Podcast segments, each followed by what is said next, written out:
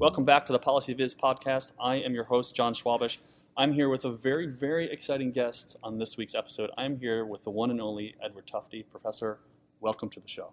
Thank you. Thank you. Thanks for uh, taking some time out. You're down here in Virginia giving your um, famous workshop, um, standing in the huge ballroom. um, so I'm very excited to talk to you. Let's start with um, some of the work that you're currently uh, working on. Uh, there are three or four main projects. Um, first, I'm doing my one day course, Mhm. and I do about um, 30 courses a year. And I still love it after all these years. We're at now uh, 275,000 people have come to this over Wow. the years. Wow. And I love teaching, and the course is always kind of teaching my next book. They get all four books now, but I'm teaching um, more out of my current manuscript. Mhm. And I've always done that. I've sort of been one book ahead Yeah, yeah. and trying it out. And Right. It's a good way to learn to talk through things to a class. You have to start. You have to understand things. You have to under- when you teach to it, you understand it, right? you gain more understanding. So I'm trying to gain self understanding. And so I'm teaching. The current uh, book documentary film, which is going so slowly that books and videos will probably be the same thing by the time I get it done, is called The Thinking Eye. I regard the most important interface as the interface between the light that comes into the eye and goes into the brain. Mhm. So I- don't like the software metaphor, but the, the, the idea is to improve the software, the how, how people think. Mhm. And all my work has kind of been about that secret, how to make people smarter. But this is overtly now about how to think analytically and judge evidence and reason about it and skills that uh, to develop and attitude. It's kind of qual- uh, on the background. It's uh, sort of an aspirational autobiography Mhm. that I wish I could do all these things that I suggest that people should do. Right. Uh, so uh, I wish I could follow all my words. Some of the advice I try hard very do myself, but Right. it's, it's very It's hard. hard, yeah. So it's sort of an aspirational, Right. and the um, so it's to improve analytical thinking. First, um, about um, seeing. hmm and how to see better, and then about reasoning you see, and then, and I think this is most important, producing, hmm making something of the seeing. As Steve Jobs said, real artists ship. That is, they make something, Right. they execute. Why else in a way do it? Yeah.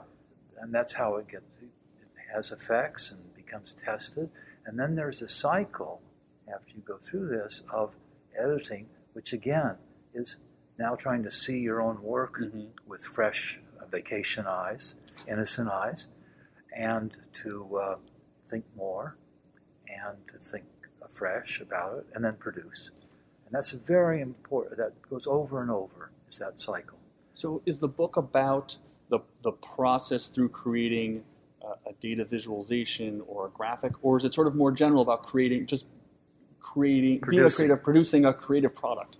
It can be teaching, Mhm. it can be poetry, it can be writing, it could be a movie. Mhm. It's about anything that somebody else looks at. Right. Um, the, the data visualization is pretty narrow. Uh, Yeah. This is about, um, and I don't believe ever in pre specifying a mode of production. In other words, a lot of people come and ask me at the course, um, I have to talk to the higher ups, and you know, they're a little impatient and a little stupid. How can I use visualization? And I say, do whatever it takes. you know, don't pre-specify. Yeah. Don't even pre-specify a data set, and don't pre-specify, for heaven's sakes, a method. Mhm. You should use words and images and sock puppets and maps and charts, and and that's a very important point in the Mhm. book is this spirit of whatever it takes, Yeah. and that's a very different spirit than being process oriented. A lot of scholarship is things like how to use data visualization to study economics. Mhm. Well, the real question to me is how do you answer how answer some economic questions Yes. and do whatever it takes by Right. doing it. Right. And that's one of the big points of the book, actually. Interesting. Is is uh, it, it's a little bit muddling through, but it breaks out of this you know rote march where you use conventional methods or a pre-specified method, and there's this big literature that's always a little soft, using data visualization to stu- to study topic X, Mhm. and they're usually not a contribution to either field. Mm-hmm. That they don't have quite enough content knowledge of either, Mm-hmm. and they try to gain credibility by combining these two things that people haven't done before. That's not a contribution. Mm-hmm. It's making a finding about economics or making a finding about data visualization. Mhm. The fact you bring a method to a new field is, Mhm. you know, of course, um, any any you know competent scholar is going to use different. Right. Back to the thinking eye, and so that that's going to um, have four essays, some on um, the idea uh, about uh, margins and edges and frames and surrounds and what goes on in the interaction between the frame context and the material inside. Uh, the thinking eye essay is the big thing. And um, there'll be an essay about called Seeing Around, which is Mhm. about seeing in three space. And I've been learning about that very hard for 10 years doing sculpture. Right. And I've been showing a lot. Um, I showed at Fermilab and the Aldrich Contemporary Art Museum, and I had a gallery in New York for three years. And I've been doing something which is very hard for artists, and especially sculptors. I've been selling pieces. and I do it, do it because partly I think I understand design in Flatland. Nobody ever will understand all of content in Yeah. Flatland, but I understand Flatland. And you want a real interesting problem. Yeah. See, we're good at, at in Flatland at reasoning about a cell in a spreadsheet or, or reading a poem. Can, can that same kind of analytical intensity apply to as we see the world? Yeah. That focus and discipline and simplicity of content, which is not true of the real world. And so everything is so luscious and so complex and often so empirical of strategies in seen in the real world. So when I have a flat, that's what a sculptors called, a painting or an Okay, engraving, uh-huh. a flat on the wall, in maybe two or three months, I don't see it anymore. mm-hmm. And I have to move it to see it with fresh eyes. Every time I go out in the sculpture fields, it's different. Mhm. The light is different. I'm moving differently. The light is moving. The piece is moving. It's from different angles. It's raining. The dogs are running around. right. The season is different. And it is such a pure, wonderful, intense environment, contemplative, and often beyond words. When people, I have a 234 acre sculpture farm that will be left by my foundation in perpetuity as open space, shows the work of one artist Mm-hmm. my work. And we have an annual open house. We're open one day for a year, each year. Mhm.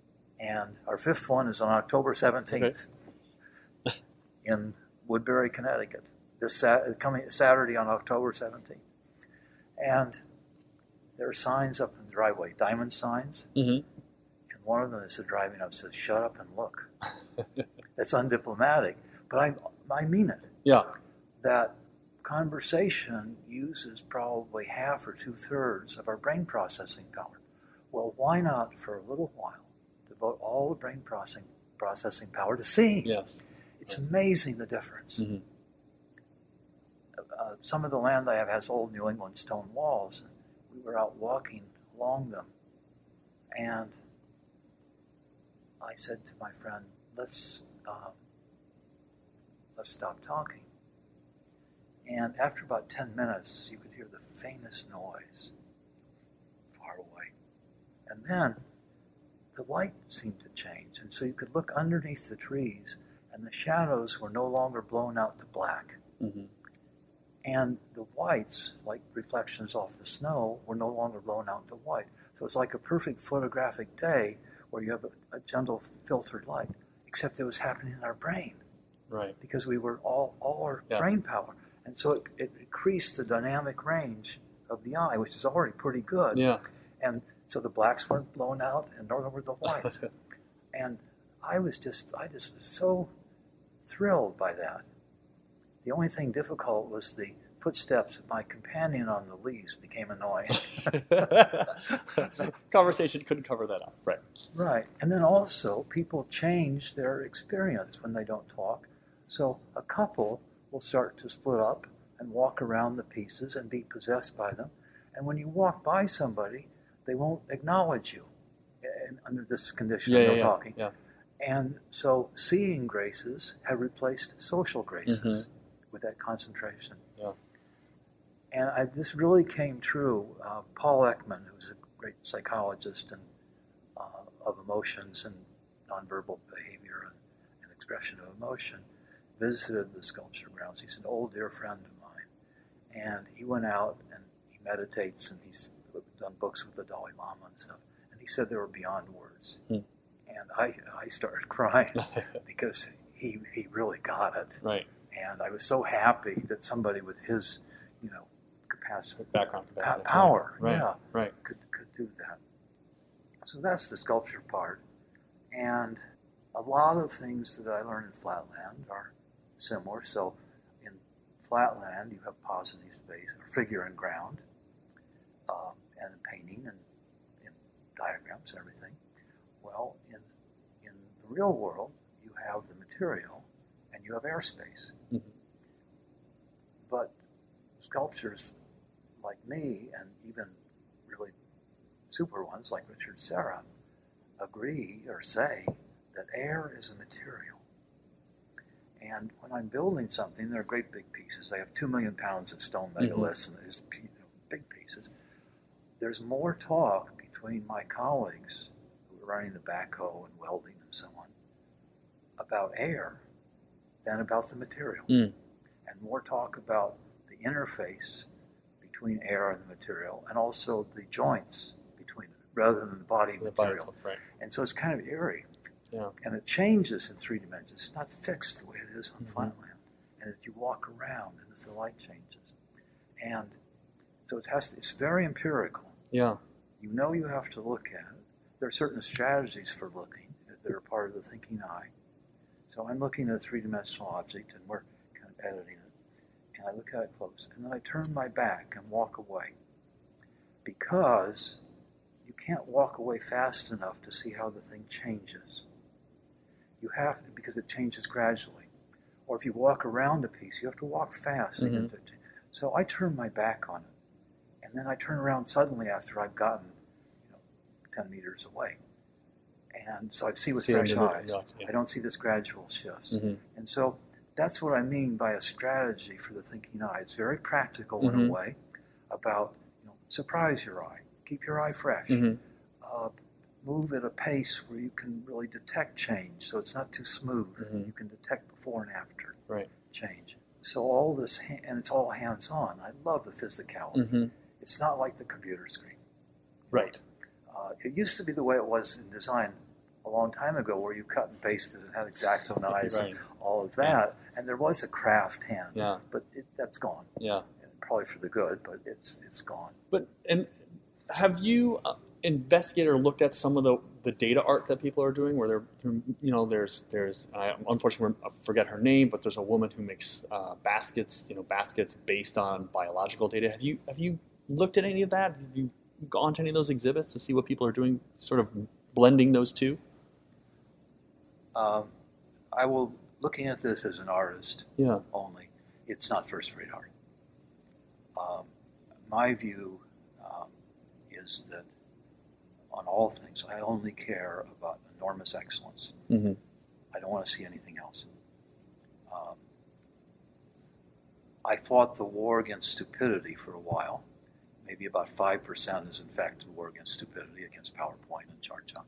But I'm not really interested in that. Okay. It attracts people's attention because it's critical. But I'm, I'm in my life and my almost all my work is very positive. And the whole basis is um, the identification of excellence, the careful study and celebration of excellence, and maybe the fourth time in looking or reading, maybe being a little skeptical. Mm-hmm. But there's so much to be learned from all the stuff in the past. And you see that in my books, which go back, you know, they're in Yeah. 20 countries. And, you know, the, the best information designer in the universe is Galileo. He had terabytes of information through his telescope, Mhm. you know, the resolution and his engravings and Yeah. so on. And he just can see so well and he can think better than anybody.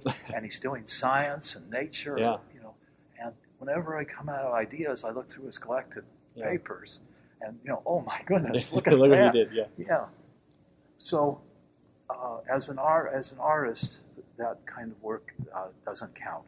Mhm. That it's like an interdisciplinary gimmick in a way, Mhm. where it's difficult in universities. Usually, interdisciplinary work doesn't quite make it in either.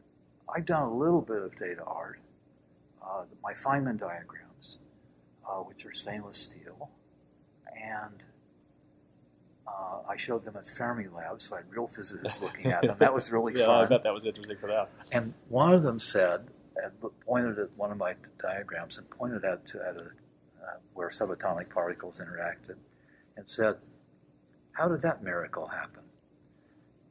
In real science, the word miracle is not a good word, right?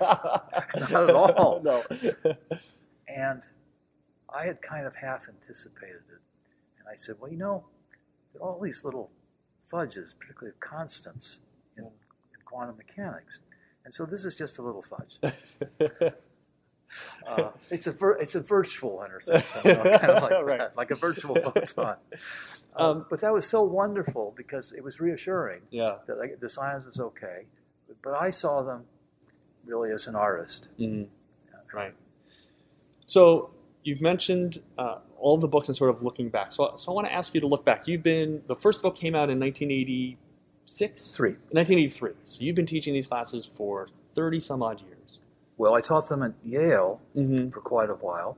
I took early retirement. I left Yale at 19 uh, when I was uh, 59 because uh, the teaching was going so spectacularly well. My joke is that I retired from Yale in order to teach and do research. Okay. That I was unencumbered by it, right. and uh, I didn't have to worry about any Right. income because of the success and Okay. strengths of the books and the tour. And so I started, I started teaching the courses in 1993, Okay. uh, and I had two books then. I had Envisioning and then the first book, Mm-hmm. and it was called the first tour was called the Kitchen Tour because we were rebuilding our kitchen. I wanted to name it, you know, like the Yeah. Rolling Stones. Yeah, nail, right, right. right, right. The nails it's a very tour. practical tour. Right, this was a, the, The- the kitchen, kitchen tour. tour. And but also I wanted to get the word out. I didn't want to uh, sit around New Haven waiting for people to come because Yeah. they're not going to come. Right. You've got to go out on the road. Uh, And to- you and you were self-publishing, which at the time I suspect was a new sort of thing. yes, uh, and that's it's a glorious story, but I didn't want to rehash. Okay. it right now. So So, so that that was the, the the beginning. Was I had two books. I used to go out with the books in the trunk of my car, and make Mhm. a little pile, and now we have moving vans and roadies and and uh, s- 700 gigs later and 270,000 people later. Yeah. It's still. I really love it. I get. I even almost like flying because I'm going to. I'm going to a place I do something I enjoy. Yeah, yeah. So, okay, so 20 some odd years of teaching this particular workshop. I'm curious if you have seen a change in the types of people who attend, the questions you hear, and then let me let me broaden that question into what you've seen in the field of, of visualizing information, of visualizing data, and how you've seen that sort of change over the last 30 years and maybe where you see it heading over the next 30 years. So that's a lot I know in one Right. question. Well, I, I can say about the people who come, I do zero audience research. I pay. Uh, I don't think about the audience at all. I'm not interested in reactions. I talk to a lot of people. I Mhm. have office hours, but um, I uh, I'm too busy uh, uh, writing books and selling books and going to the course to do market research. Yeah. We don't have time for it because we're too busy shipping stuff. right.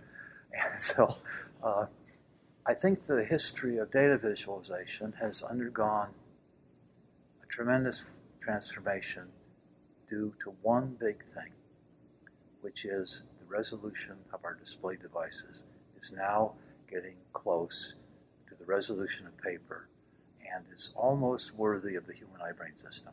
Hmm. So, in years past, everybody was looking at a Dell laptop, and the resolution of that was 8% the resolution of paper.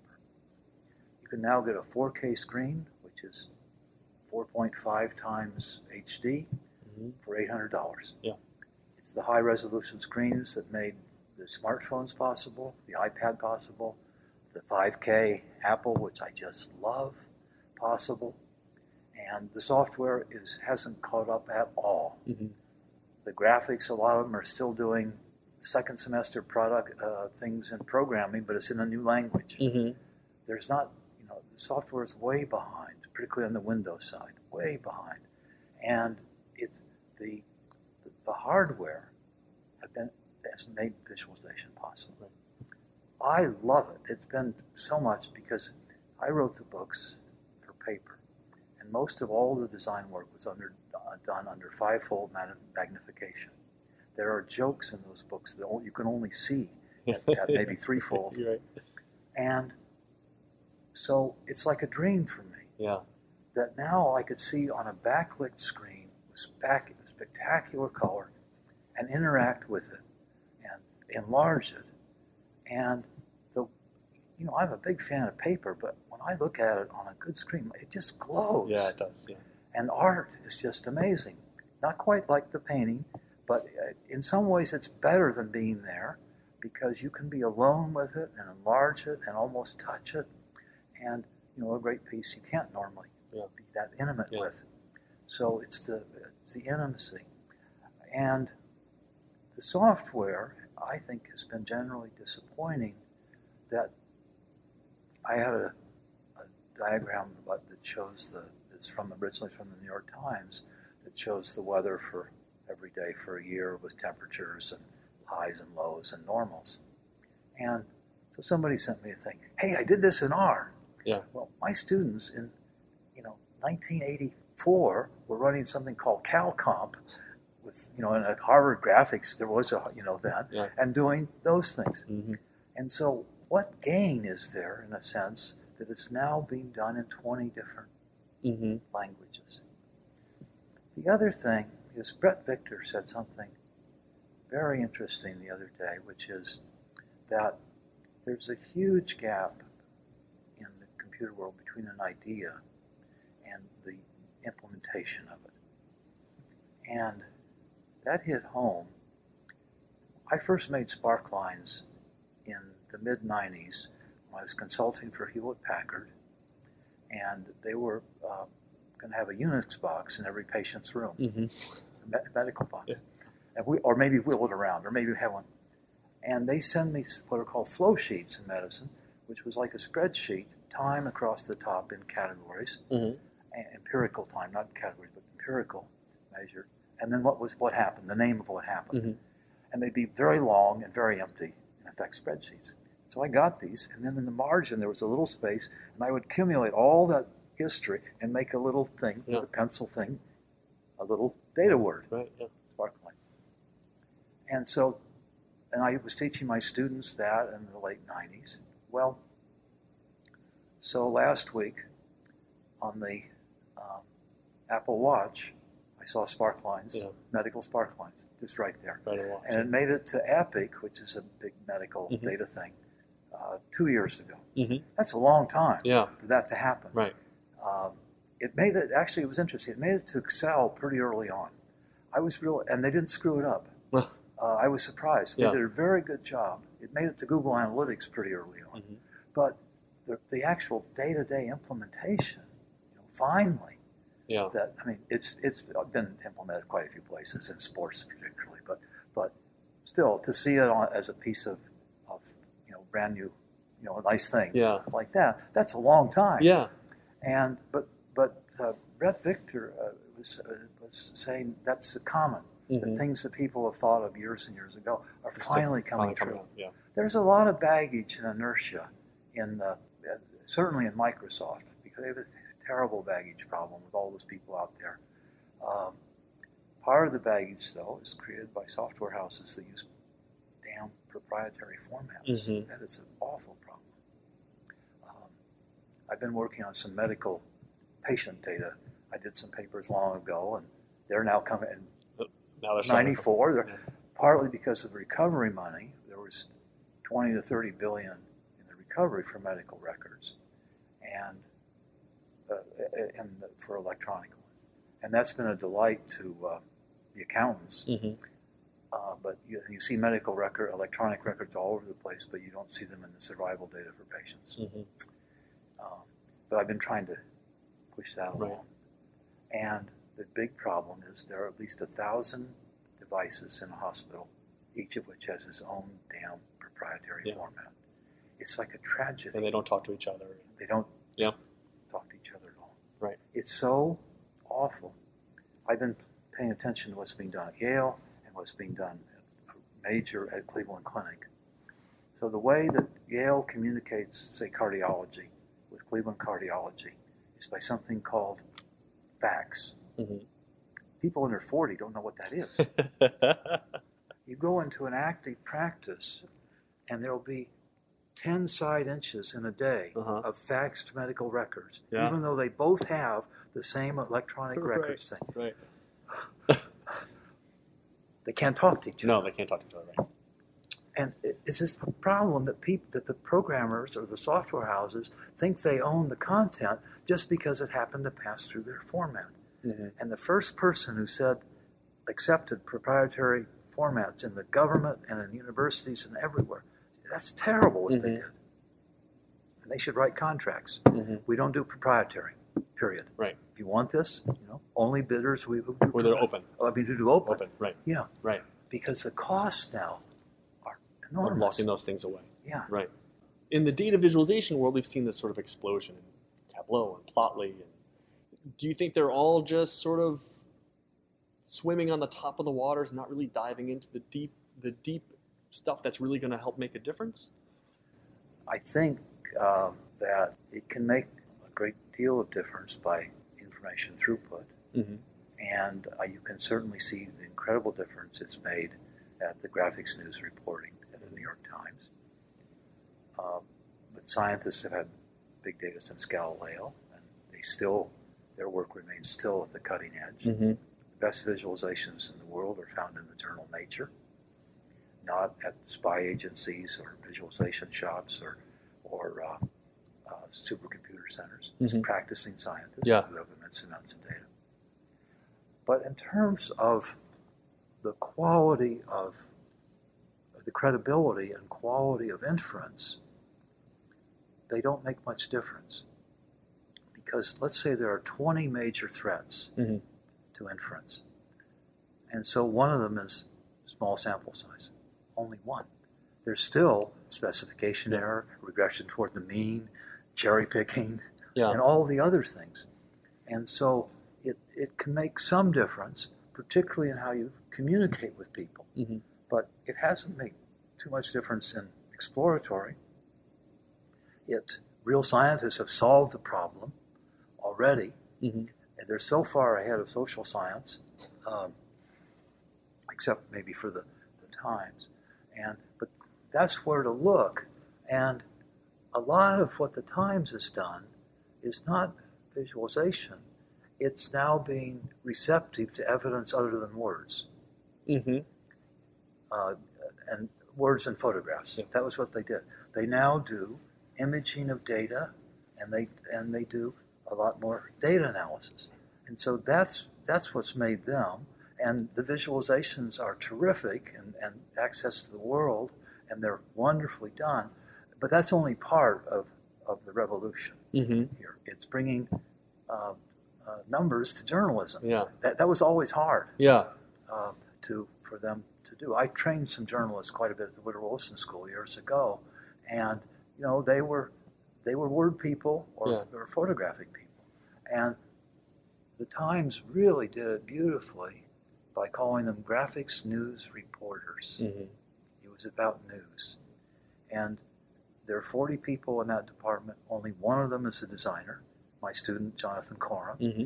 and the rest of them are statisticians or economists Right. or reporters who have come and learned enough visualization. Yeah. And some of the stories they write themselves. So it's done to report, Right, right. not to use a method, but to report the news. So do you so do you think it's about um, so you've mentioned it's an interdisciplinary work in the in the new journalism do you think it's about individuals who have all these different skills or is it about the team Well, I think it's clearly about the team. You'll notice that on the really big projects, there are five names Right, at the time. right. Well, of course. Yeah. Um, but um, what's interesting is that some of the people who do the graphics also do the reporting.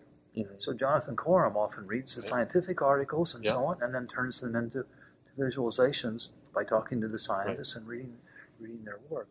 And that integration between content and design has always been central to my work. I've dined out essentially on the insight that it's all about the content yes not about the particular methods. For, I've done now that for 30 years. I still, I'm still, I'm still shocked that people think that's an amazing insight. I mean I always I always use Ben Shneiderman's quote which says, visualization is about insight not about pictures it Mhm. all rests on that on the data yeah, yeah. Well, it's about, it's about explaining content, explaining things. Mhm. Yes, exactly. So where are we headed? So we've got all the new tools. Maybe people are starting to build these teams like the Times and, and other agencies. Where where do you think we're headed in, in the field of I'm not going to call it data visualization, I'll say communicating data. Or, or reasoning about data. Or too. reasoning about data, right. Right. That's uh, or Yeah. thi- thinking. Yeah, or thinking about thinking, it. Think, that's uh, yeah, Yeah. thinking about it. Um, my proposal, which I teach in my class and which is at my website, is called Maps Moving in Time. So it's 4K or 6K video. Mhm. So no more sticks and ticks, you know, 10, 20, 30 Yeah, sticks and yeah. ticks in still land. But we should have the information throughput Mhm. of video. I never did dare look at films for many years from a data point of view because they were so much information Yeah, throughput. It yeah. was scary. Yeah. And they knew what they were doing. and they, they had infinite amount of money Yeah, yeah. and so on. It was frightening. Right. But now, so the demo I have is of the Swiss mountain maps, which are a contour map, and then there's a slow panning over them. And that slow panning leads to gentle 3D. Most 3D stuff sticks you, gives you a headache, Mhm. or you have to wear funny glasses, or sticks you in the eye, it's too aggressive. Yeah. But the panning of the Swiss mountain maps, you can see a ski lift between two mountain We took them out, yeah. pe- peaks. It's just incredible. And so this has the information throughput and design power of a classic, probably one of the best maps ever done. They're contour lines and they're it's just Mhm. amazing, incredible typography. It's the Swiss Alps, great content too. and but combining that with essentially infinite scroll and probably not letting the user interact too much because they'll get impatient. It's a slow pace, and so they're getting this tremendous information throughput on a 4K or 6K screen. Mhm. I mean, we're talking 6,000 by 4,000, Yeah. just amazing things. And they're getting that with an intense design, the, you know, a great map, a contour map, in with video throughput. Mhm. And so you're at cutting edge of resolution, of video, and at the classic cutting edge of the layout. Yeah. And so I've been doing some things, uh, uh, and there are demos on at my website of maps moving in time. And so it's a complete shift. Mhm. The problem is that the production is requires tremendous amounts of data and tremendous uh, and well not the computational power is almost trivial Yeah, now yeah. but it requires lots of data and it's not easy editing video Mhm. it's it's you know it's uh, probably the square of the hard you know compared to Yeah. still hand Yeah. something like that or maybe you're it's it's yeah it's you're going from things the area is squared and but movies there's a kind of almost volume so it's almost by the cube Yeah. you know, sort of slightly Right. and so see, again, it's relying. It's it's saying that the gain is in the hardware, Mm-hmm. video, well, software video, but hard, uh, and then in the screens. Yeah. And so, you know, I don't know if people are ever going to do their little home data visualization. Yeah. But for in real science and at the New York Times and for serious big time presentations, that's what's it's already starting to Yeah. happen. Right. And that's really powerful. Mm-hmm. So you have the patience and care with the gentle scan, but the rush of information with the video. And so it doesn't have the impatience of television, Mm-hmm. which is, you know, they, where they you know jump and stuff. There has that kind of concentrated analytical eye Yeah. with it, with the slow panning, and it's the fundamental human act of thinking, which is in this swamp of material, you want to find the diamonds, the targets, the intervention points, Right. the relevant points. Yeah. And so it's aimed, like all information displays, to support human cognitive skills. Mhm. To me, the fundamental principle of design is that is to to let the user perform funda- the fundamental analytical tasks that people engage in when they reason about data. So understand causality, and Right. make comparisons, and uh, and think in a multivariate way Mm-hmm. and the like. And that's the point. Yeah. And that leads to designs. Mm-hmm. And do you think that visualizations can help people better understand the data, sort of going backwards a little bit from I'm going to present something to the to the user, and still help them understand sort of the whole network of how that visualization was created. I mean, that's either teaching statistics through visualizations or teaching sort of complicated topics or big numbers or whatever it is through visualization. Can we? Do you think people can can ultimately understand what's under the hood? Well, it's fairly high powered stuff, and I Mhm. assume that um, just as uh, as places like Apple and Twitter have made many uh, consumerized Yeah. many things, Yeah. that they will do it. Right. And uh, there might be some nice things, and there'll be some people, uh, probably young, bright young people, who will do amazing things with accessibility to those tools. Mm-hmm. And so um, they're going to be much better at these things than we are. You know? yes. Yeah. I just hired somebody who's 24 and she's out of this world. She's a humanist and was studying medieval, but she knows R. Yeah. That's scary. you know, she knows LaTeX. She knows R. She Uh-huh. know, you know, Yeah. holy wow. Right. Okay. So I, I think, you know, as you think, as, as this, as students, uh, young people Mhm. who are, you know, who are quick learners and so on, and you know, you've got to learn these things, and especially like things like coding or things like that. Right. You know, before age 25, it's all over. Yeah. Uh, I've tried to learn R several times. I can't even hardly get past data entry. You know, I, I kind of get in a, somehow a, a loop Struggle just at that, just Right. getting a spreadsheet. Yeah. In the, Right.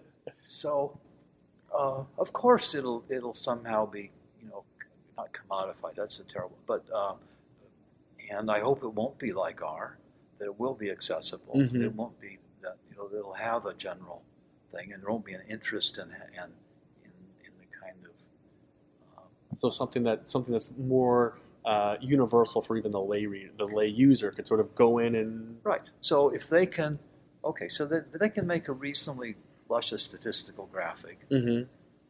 uh, some kind of fairly detailed map, and put their data on it, and then okay, they pan over it. Mm-hmm.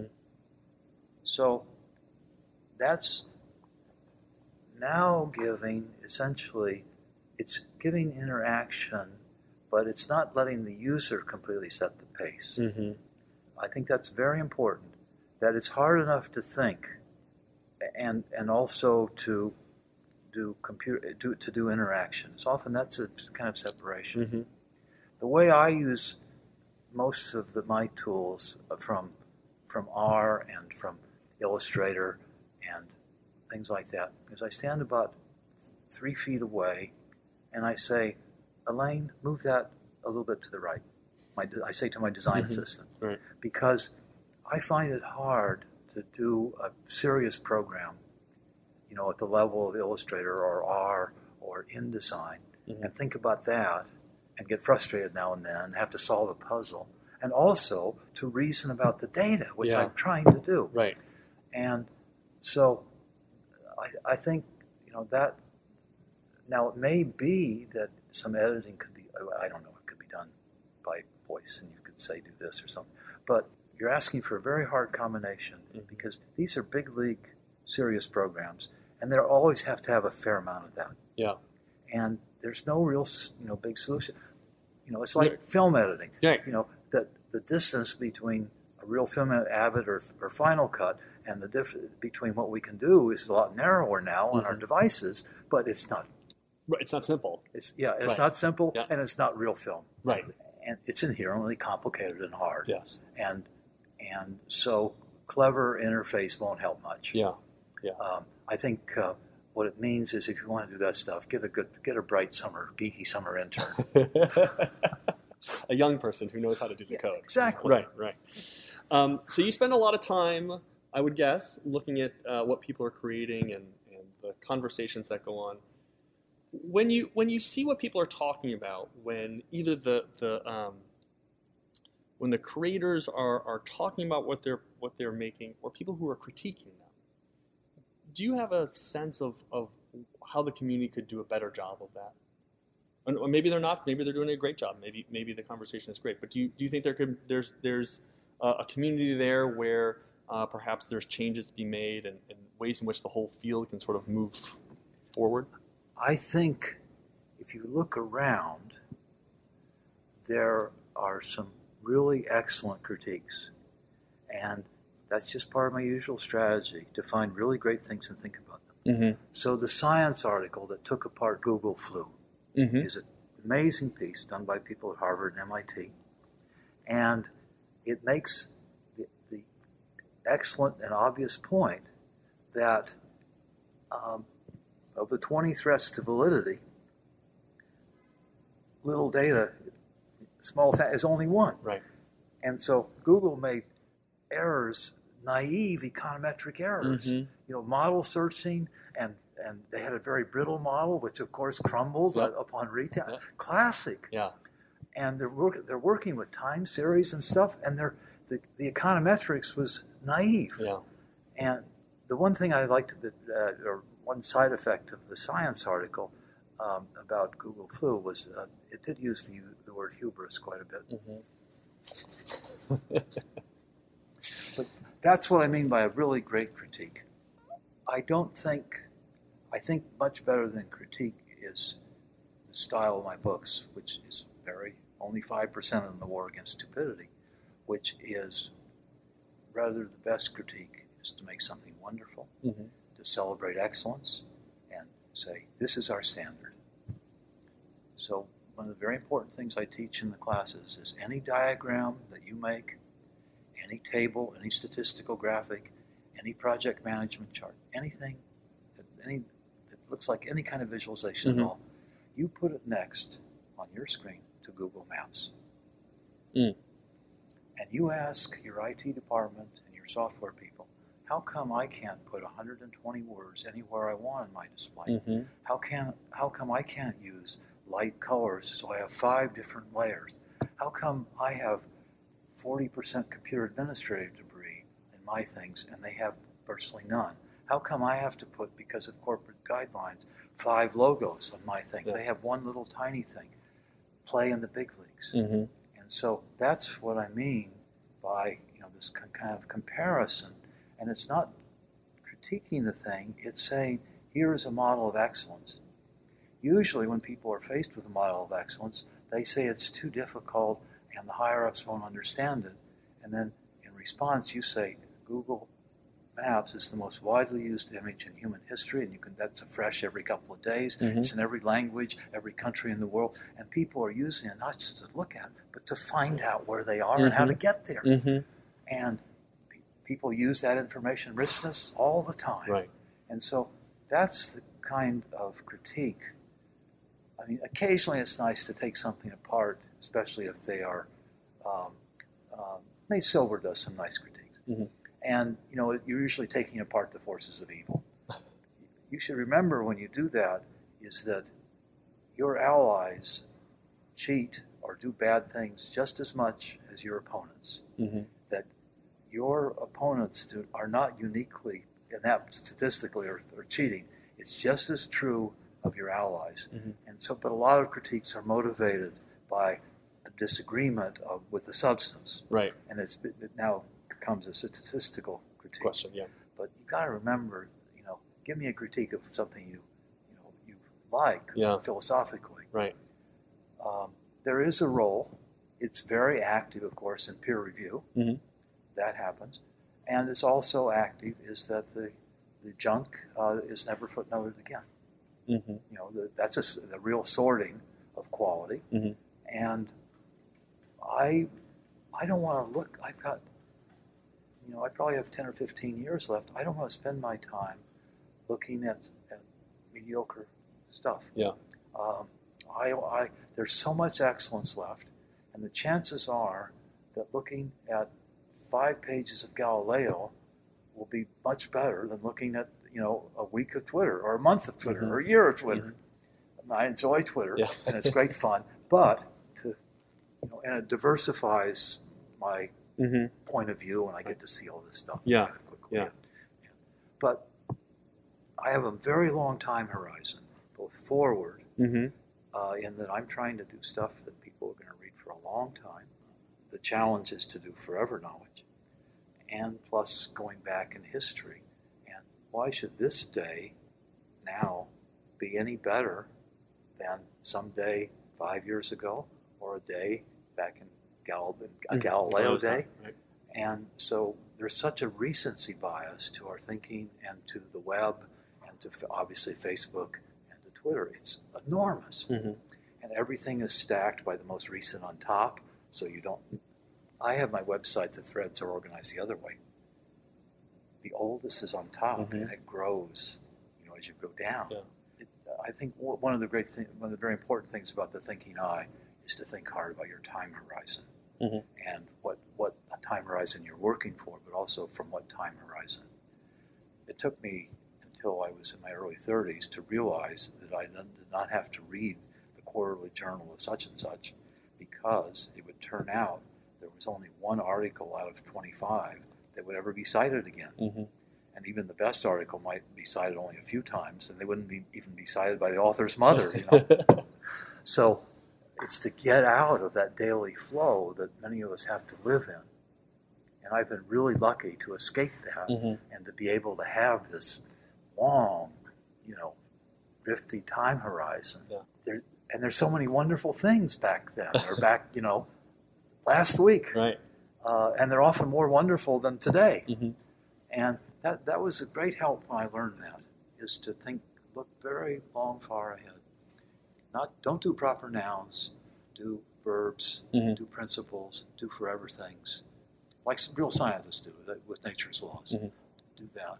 And then the world of the past, really smart people have been doing visualization and explaining you know, and just to, you know, to spend a day in Galileo's collected papers and just look through the illustrations, it's just, you know, they're like 26 volumes, and I just do 10 pages, and I have, an, you know, there's another Yeah, idea, you know. Yeah. Well, I think on that note of looking into the future for what can Okay. inspire us, I'd like to thank you so much for coming on the show. Okay, terrific. Thank you. Great. And thank you all for listening to this episode of the Policy of Viz podcast. Until next time, thanks a lot. Bye bye.